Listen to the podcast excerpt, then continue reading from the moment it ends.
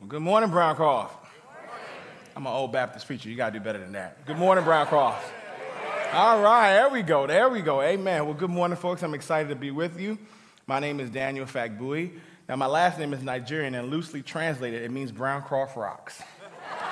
Okay?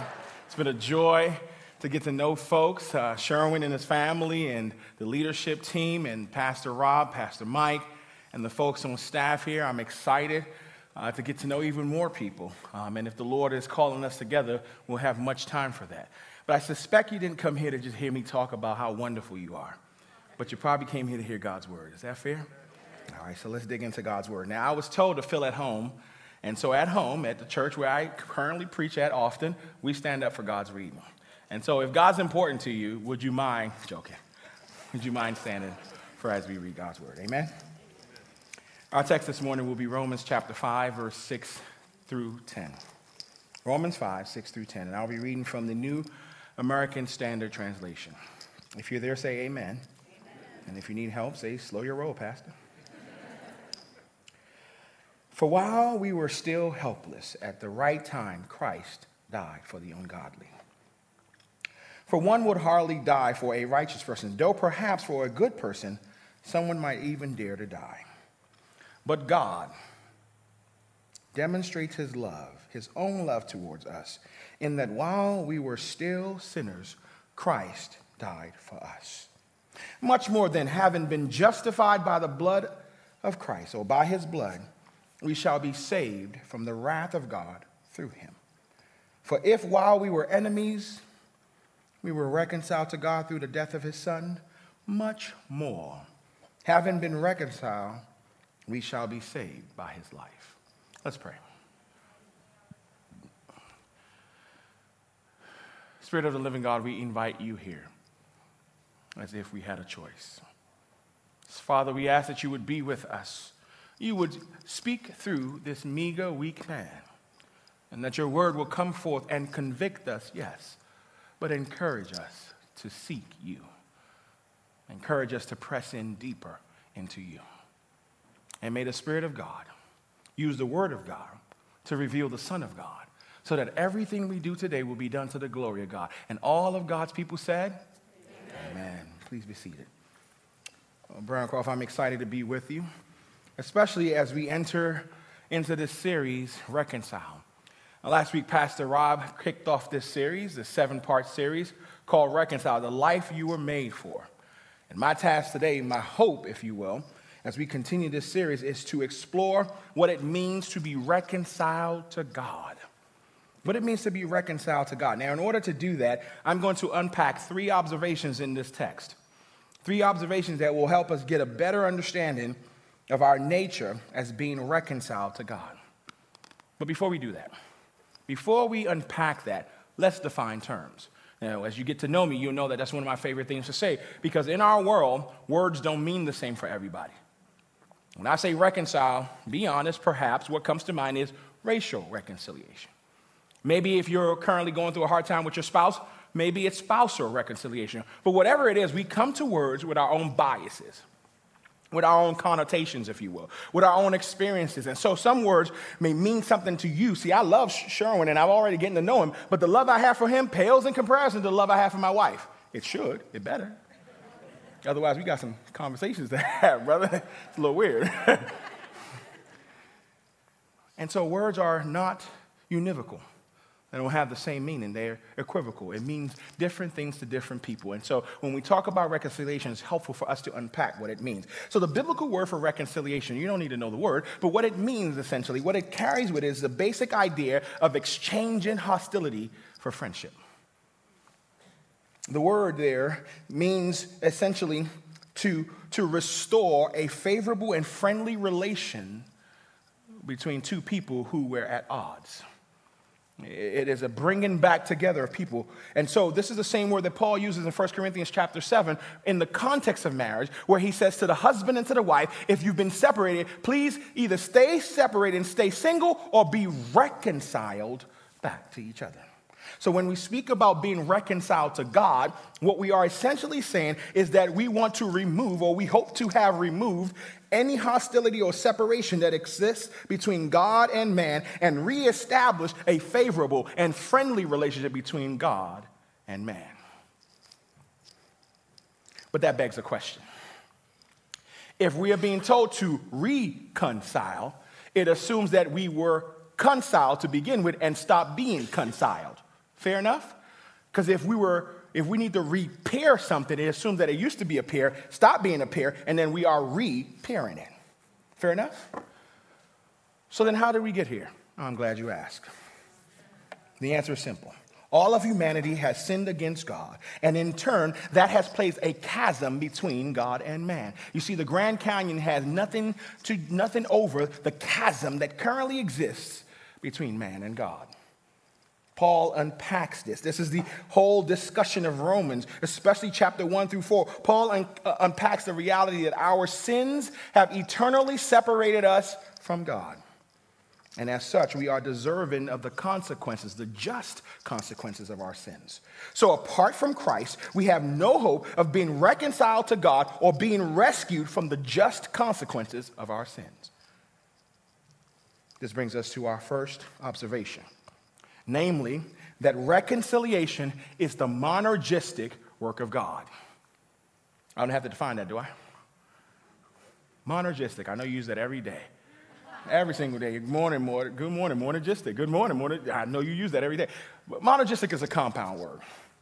It is, comes from the word monergism, right? It's two words mono, singular, one, only, ergon, work, to do something. When you put the words together, it is essentially the work of one the one way work of God. So when I say monergistic, is that the reconciliation between God and man is monergistic, it means that God alone is the one who reconciles us to himself. Monergistic work of God is that he himself brings us to himself. It is not synergistic. You and God are not in an equal partnership. You bring 50, God brings 50. Nor is it solely dependent on us to be reconciled to God. That's an amen moment. It is not synergistic. It is not solely on us. We see this truth in, in, in, chapter, in verse 6. Look with me, if you will. For while we were still helpless, at the right time, Christ died for the ungodly. While we were helpless. What does that mean? Uh, to be helpless means to be spiritually and morally weak, to be spiritually and morally disabled, to be unable to help oneself.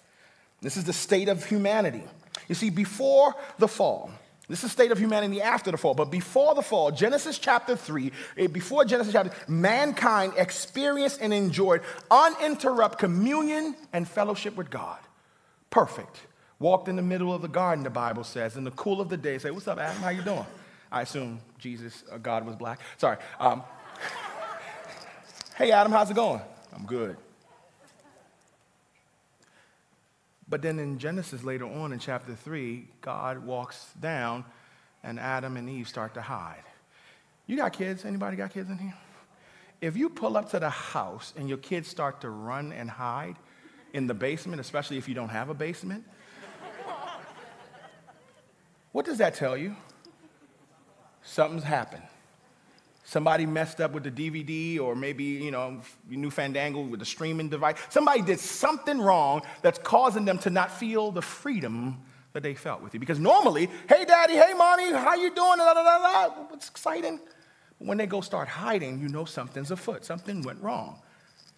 Mankind experienced a unique and beautiful fellowship with God before the fall after the fall, that fellowship and communion with God was irreparably severed. In fact, this reality is captured for us in what I would consider to be the most chilling and ominous verse in the Bible Genesis chapter 3, verse 24. Reading out of the Amplified translation, listen to this. So God drove man Adam and Eve, out of the garden. And at the east of the garden, he permanently stationed a cherubim. That's plural, right? My, my Hebrew professor would say Keruv is one, and then cherubim is multiple, right? So there's at least two angels here, two cherubims that are here, right? And if you know anything about angels in the Bible, one of them can kill 150,000 people. So this is a overkill right now. God places them at the entrance. And not only did he place these magnificent creatures there, he gives them a flashing blade. Lord, you had me at placement alone. Now you give him a flashing blade, a turn around and round, protect the guard and guard the entrance and access to the tree of life. They were booted out of God's presence because of their disobedience. So, what they once experienced, that, that uninterrupted communion, interrupted, severed, with no hope to return.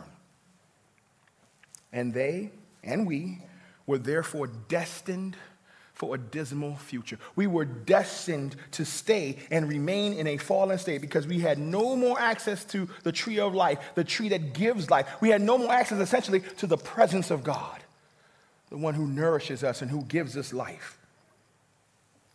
Mankind loosed or lost, as it were, access to God and therefore entered into a dead spiritual state and a dying physical state. What do I mean by that? Uh, the Bible says that God said, if you, if and when you eat out of this tree, you will surely die. He didn't lie. They did. They died spiritually. Their, death is nothing but separation, right? So when people die on this earth, we say they're separated from us forever, right? It's permanent separation. Or you could say to somebody when you're angry, hopefully nobody in here because you guys are holy, but when you're angry, you say, You're dead to me. What are you saying? We're done. We're separate. It's as if you don't belong to me anymore. And so death happened. But it happened spiritually, finally. But physically, they entered into an ongoing progressive decay. Human lifespan, human life quality began to go down and down and down. Everything we experience, from pandemics to murder to mass shooting to everything else that goes on in this world, is because at this point, human beings made a decision to disconnect from God, and God said, Amen. You want it to be away from me. Have your way. I love the way C.S. Lewis says it. He says there's two types of people. There are people who say to God, Your will be done, and there are people who God says to them, Your will be done. Let's see how far that takes you. At this moment, relationship is severed. But, but don't be fooled. It isn't passive, it isn't like it happened to us. We actively oppose the will of God. This fallen state is seen in the descriptions that Paul uses. He uses four descriptions in this section to describe our nature. Look with me, if you will, in verse 6. He says, For while we were still helpless, as defined, that is spiritually and morally weak and disabled. While we were helpless. So, apart from God, after the fall, we were the helpless one. Secondly, we were the ungodly. Again, in verse, in verse 6. At the right time, Christ died for who? The ungodly. What does that mean? Those who are irreverent towards God, irreverent to the things of God, driven by sensuality, not by spirituality. Friends, what would it look like if the Big C church, the big church, begin to believe the word of God and live the word of God rather than what social media or the world says we ought to be? Let me bring it home. What does it look like if you and I decide to stand firm on God's word, come what may. Does your marriage change? Does our schools change? Do our communities change? The answer would be yes. Helpless, ungodly. Those who are irreverent towards God, driven by sensuality and lawlessness, those who decide to be their own gods. And then, thirdly, sinners. Look at verse 8. But God demonstrates his love to us while we were what? Sinners. Well, what does this mean? Uh, does this mean that when you come to Christ and you're reconciled to Christ, you never sin again? No, that's not what it means. What it means is that this is a habitual, ongoing propensity towards disobeying and disregarding God, whether intentionally or unintentionally. Essentially, think of it this way the word here, hamartia, has to do with an archer who pulls the archer, who strains it back, aims for the mark, but misses it. So whether you miss it by an inch or by a mile, you missed it. Think about that the next time you think you're better than somebody else. And you think that their sin is worse. Oh, I would never do that. Well, you struggle with pride, it seems. Perhaps we're just better than others at keeping our sins internally or maybe in a way, in a place where we're good. But I haven't met a human being who is perfect. And if you're here and you're perfect, let me know who you are so I can socially distance from you. Because clearly you've lost touch with reality. Is there anyone who's perfect here? Anyone who on your best day have never missed it? There is none. But God demonstrates his, his love for us that while we were sinners. So, so our state after the fall, without God, helpless, ungodly, sinners. And then look at verse 10 enemies of God. For while we were enemies of God, while we were hostile towards God, while we hated God. We were those who, whose lifestyle is in opposition to God. You may say there and you say, uh, I've never hated God. Even, even when I wasn't in God, I didn't hate God. No, your very lifestyle that disregards or, or, or, or acts like God doesn't exist is viewed by God as hatred, as opposition. Because essentially what you're saying is, I wish you didn't exist. You remember the prodigal son story where he asked his father for his inheritance?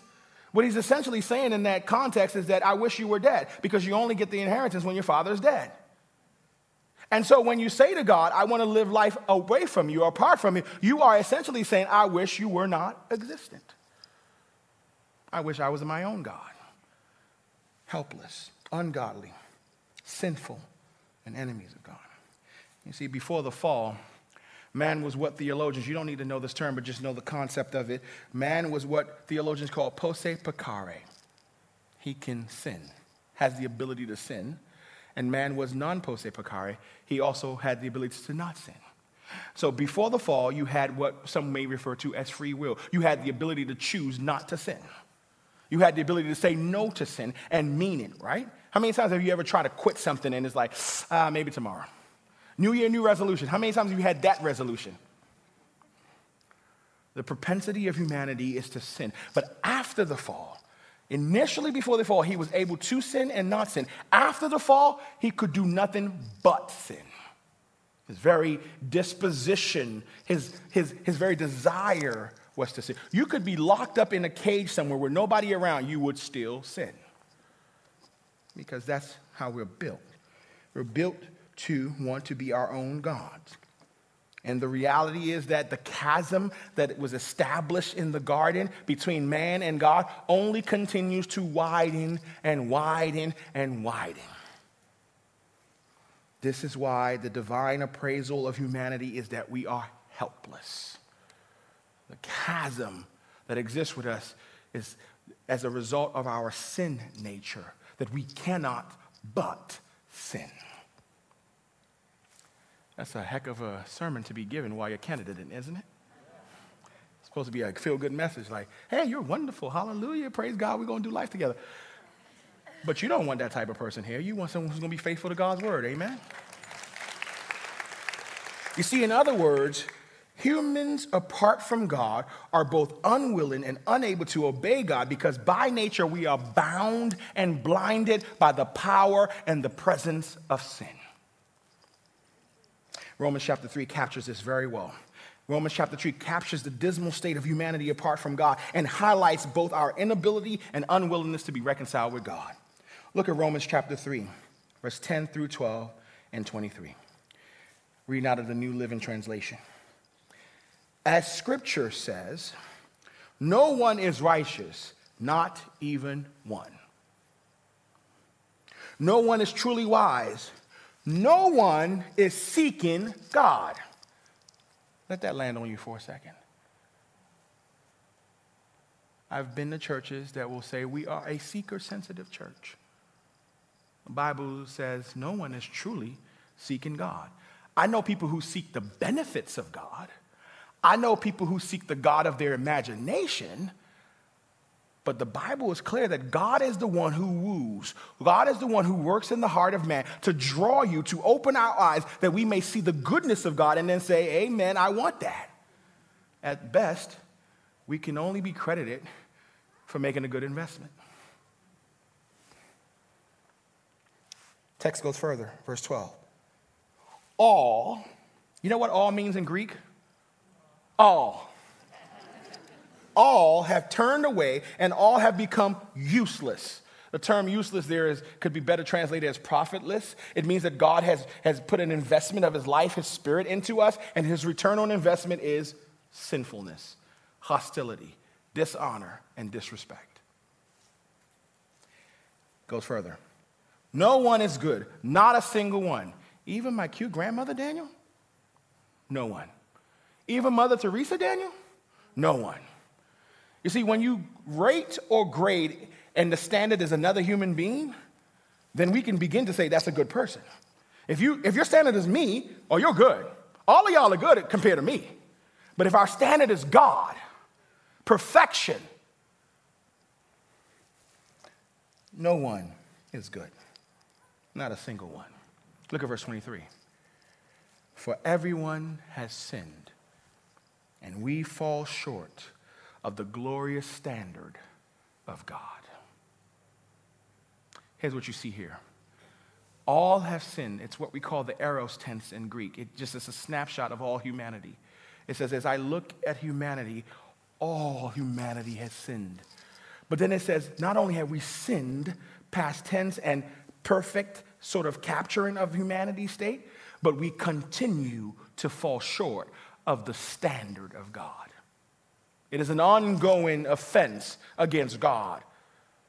The existence of humanity apart from God is that they have all sinned. We have all sinned, but then those who are apart from God continue to sin and fall short of the glory of God.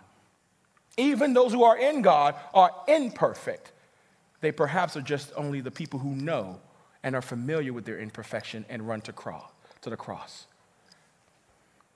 Therefore, since humanity is irredeemably helpless, it only makes sense that the reconciliation work of God has to be monergistic, has to be one way.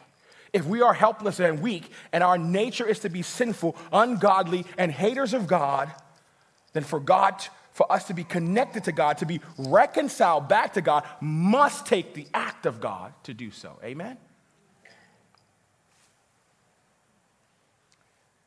If not for God, we would be condemned to eternal death and eternal separation from Him, having to endure the punishment, the just punishment of our sins.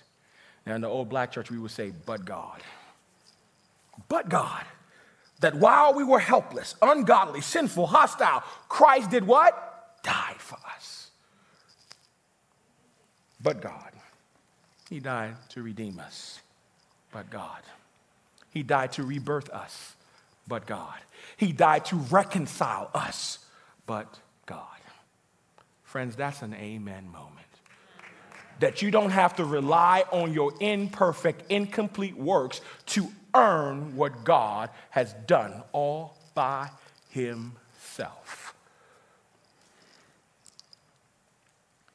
So maybe that begs another question perfect, holy, complete, needing nothing, lacking nothing, God saves weak, ungodly, insolent, and hostile people?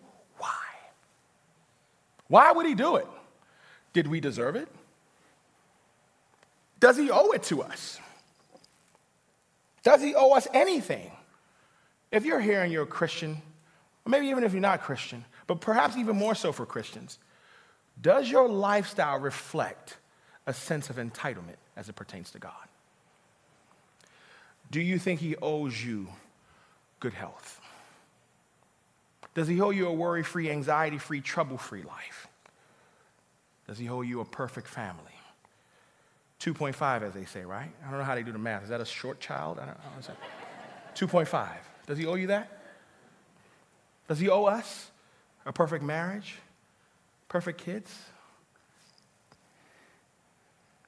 This brings us to our second observation about the nature of our reconciliation with God. Not only is it monergistic, but this also bleeds together, is that it is also meritless. Reconciliation is a meritless gift of God. It's unearned, undeserved. Look with me, if you will, in verse 7 and 8. For one would hardly die for a righteous person. Though perhaps for a good person, someone would even dare to die. But God demonstrates his love towards us, his own love towards us, in that while we were still sinners, Christ died for us. In these verses, Paul holds up two types of people a righteous person and a good person. Let me tell you what the distinction is. A righteous person is one who's characterized by moral and ethical excellence. You ever met somebody who's just a decent person? Just a good person. They do good things. They're nice to people. They're kind. They're just respectful. They are the moral equivalence of perfection as much as humans can get there. And you might say to yourself, I'd like to have a drink with that person. Maybe invite them over to, the, to dinner. But I bet you've never said, I'd like to die for that person. Doesn't matter how perfect they are, how morally excellent they seem. You've never said, oh, if you have, amen, that's good. That means you're a super kind person, and I got a couple car loans that you can help me pay off.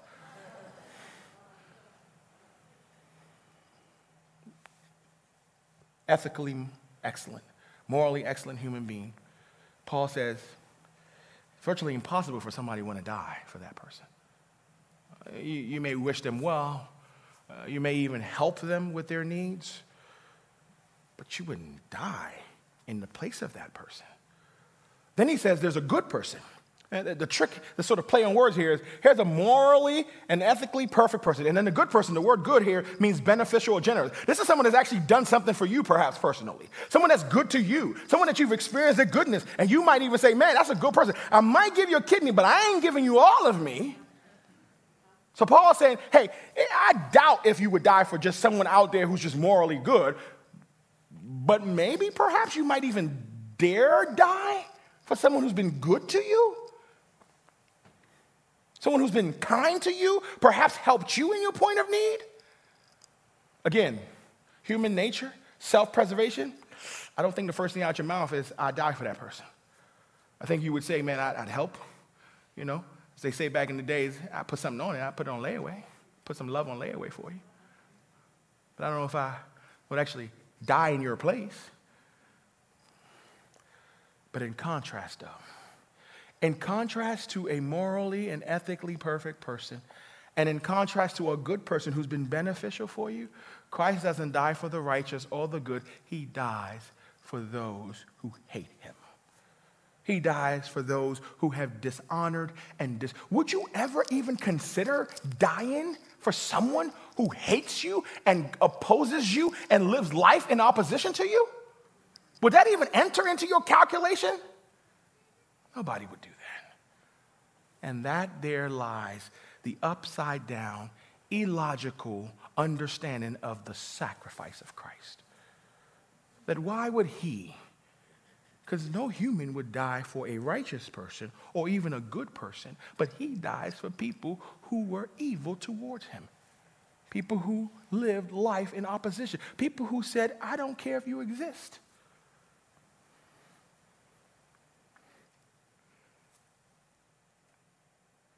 Paul says, unlike human beings, God's love is not merited. God's love is not merited.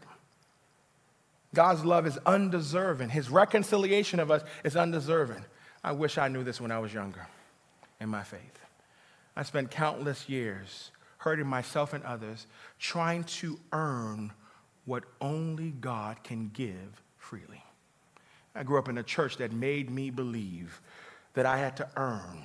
In fact, I wouldn't even say they made me. Let me not blame them. Because naturally, in the human instinct, is a sense of pride that wants to say, I did it by myself. I pulled myself up by my own bootstraps.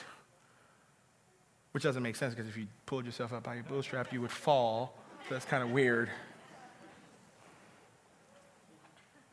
But there's something in us that at best wants synergy, and at worst, we want to take credit for everything. Success has many fathers, but failure is a bastard. We want to take credit for it. I know God saved me, but I earned it. I lived a good life. I've been good to people. I've been kind to people. I promise you, there's at least one person on this earth that doesn't feel that way about you. And if that's not true, you haven't lived long enough because you've hurt someone and you may not even know it. I've hurt people, and some of that we know. And so when we want to grade about how good we are, if we're grading against human beings, amen, keep at it. Have at it, horse, it goes better. But if your grade is against God, we know that we've earned nothing but the just consequences of our sins. It's meritless. And I wasted so many years, so many years being disillusioned and only entering into depression when I realized that I could never attain. But God, through His Word, through sound teaching, I was able to understand that I am saved by grace through faith alone, in Christ alone, and it is not by works, but it is the grace of God. Friend, if you are here online or in person, I need you to understand stop the self salvation project. You will never make it. Just rest in the finished work of Christ. And know that if you didn't earn it, you can't unearn it. That's a good moment right there. You understand what I just said there? You can't lose what you didn't earn. He keeps us. He says, I will lose none who has come to me. I will keep them. No one can pluck them out of my hand. I am the good God who keeps all of them. If one goes missing, I leave the 99 and I go for the one. What a good God. His death and reconciliation for us, of us, is unmerited. He died for us. What does that mean for us? Uh, for our benefit, yes, but it also carries the, the double meaning of in our place. Both meanings are existent here. Both senses are there. That he died for our justification, taking upon himself the just wrath of God that we deserve for living in opposition towards God. Look in verse 9. Much more then, having now been justified by his blood, we shall be saved from the wrath of God. Justified by his blood. But I still think the question is still there. Why did he do all of this? We're helpless. We can't earn it, so why? I love the way one brother said it God in Christ died for our sins because he felt like it.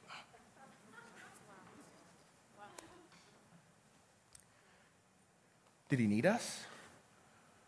Because if God is lacking something, then that means he's incomplete. And if God is incomplete, then he's not God.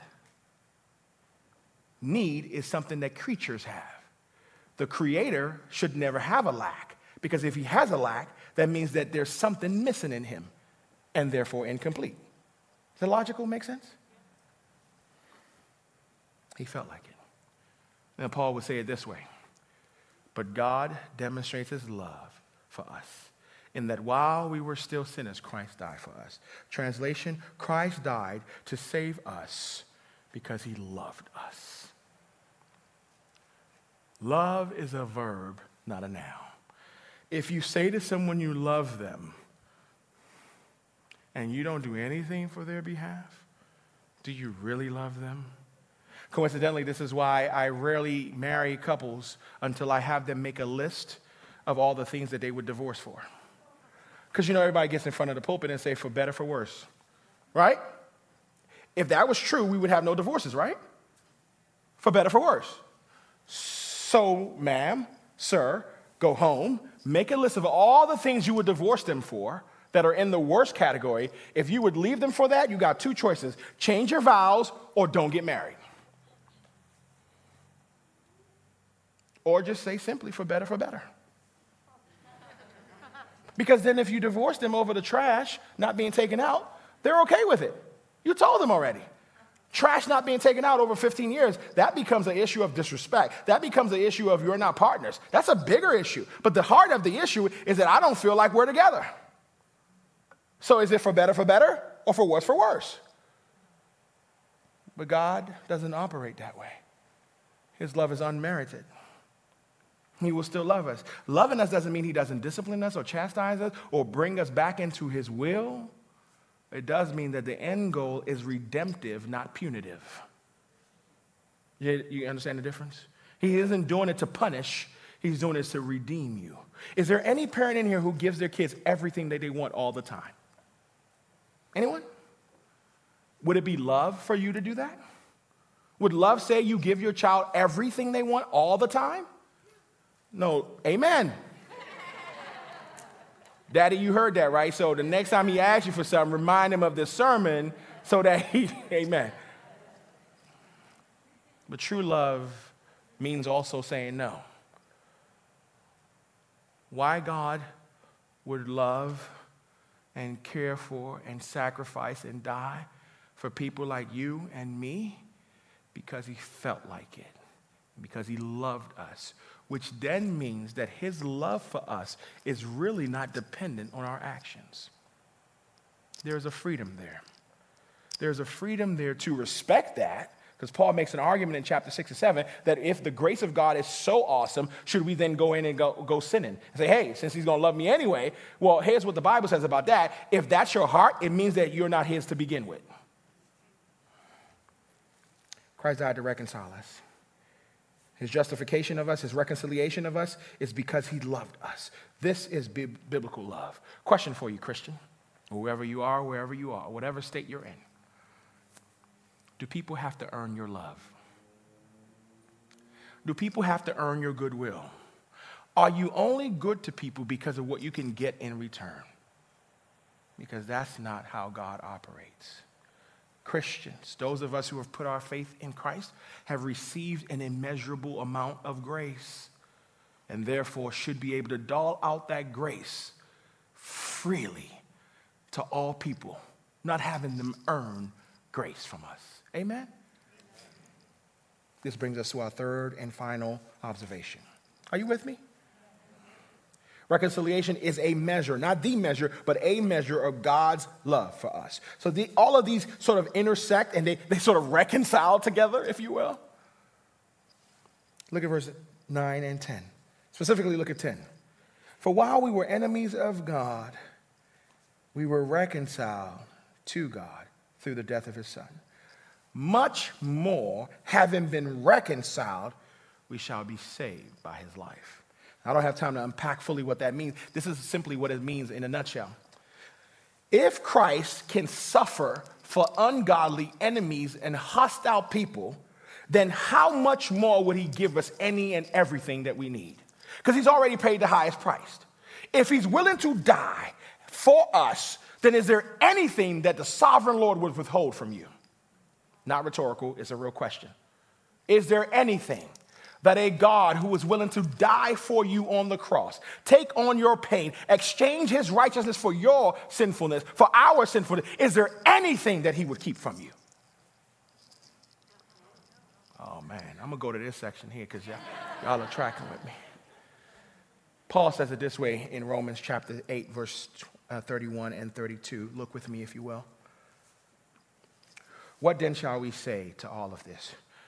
Uh, the context here is that he names a whole list of things that cannot separate us from the love of God. It's not an exhaustive list, it's what we call a synecdoche. It's a, it's a representative list, right? He say nothing in the future, nothing in the past, nothing in the present will separate us from the love of God. Translation, nothing can separate God's people from the love of God because the love of God is based on God, not us. And then Paul says, What then shall we say? If God is for us, who can be against us? If God is for us, who can be our foe if God is on our side? Verse 32 He who did not withhold or spare even his own son, but gave him up for us, will he not also with him freely and graciously give us all other things? If he's willing to die on the cross, for the sins that we did, for to bring us back to God. There is nothing that God would keep that's good for his children. I have to wrestle with that. Because when I pray and pray and pray and pray about praying and I don't see something happen, I have to speak to myself and say, You didn't have it because you didn't need it. Because if you needed it, He would have given it to you because He's a good Father who gives good gifts to His children. That's a resting moment. Because if you think that in God He's supposed to give us everything, then we sadly mistaken. Friends, in summary, the reconciliation of us to God is the monergistic work of God. He and He alone can reconcile us to Himself. Secondly, the reconciliation of us and God is the meritless gift of God. we can't earn what only He can freely give. And lastly, reconciliation is a measure of the work of God in our lives. We cannot fathom the depths of his love for us or the provisions that we have in Christ. I love the way that the Bible says it, it says, Ears have not heard, eyes have not seen what God has prepared, nor has it entered into the heart of mind what God has prepared for those who love him. You can fathom the depths of God's provision for you. Because if you can, then you have a better imagination in God. But you mean to tell me the God who created the heavens and the earth, who spin the universe into existence, is less creative than us?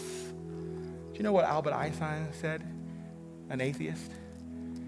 If the God of the universe, as he looks through the telescopes and studies the laws of relativity, he said, if the God that the Christians worship is this God, then they don't know who they're worshiping.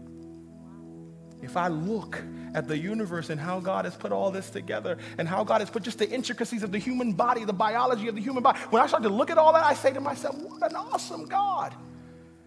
That's what he did with matter.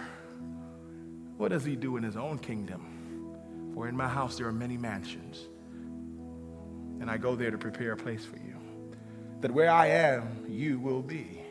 I will usher you into my presence. When we get there, folks, I get it. It's no more sermons about heaven anymore, folks. The beauty of it, the joy of it, the lack of pain, lack of suffering, to be finally in the presence of the lover and the maker of your soul.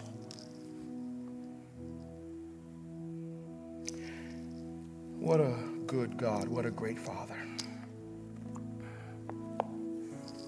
Maybe you're here and you're a Christian heard the gospel many, many, many times. Can I propose to you that you never outgrow the gospel, but you only grow deeper into the gospel? And I pray that the freshness of the gospel will wash over your soul, that you would encounter Christ in a fresh way. And maybe you don't know Jesus.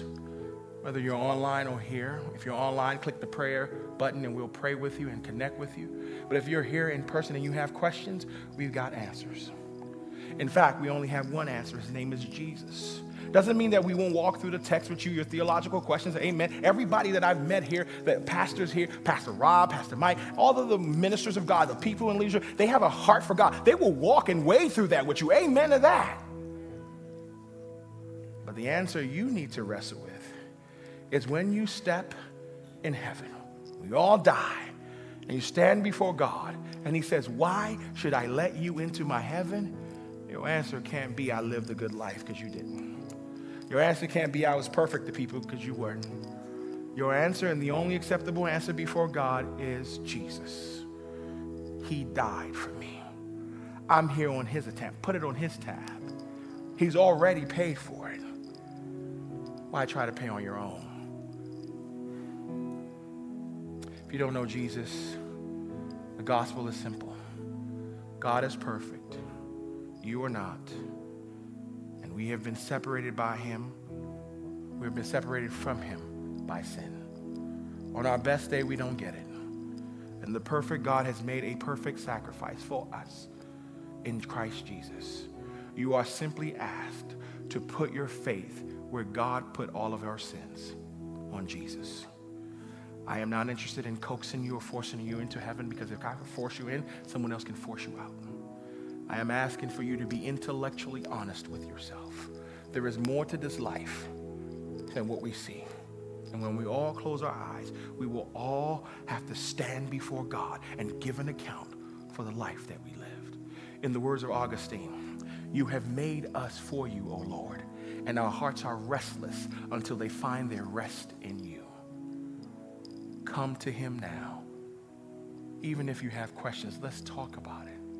But if God is working on you now and you are ready to speak to God, it's easy. It's not hard. You don't have to know all these words and all this diction and all this stuff. All you simply have to say is, God, save me. Simple.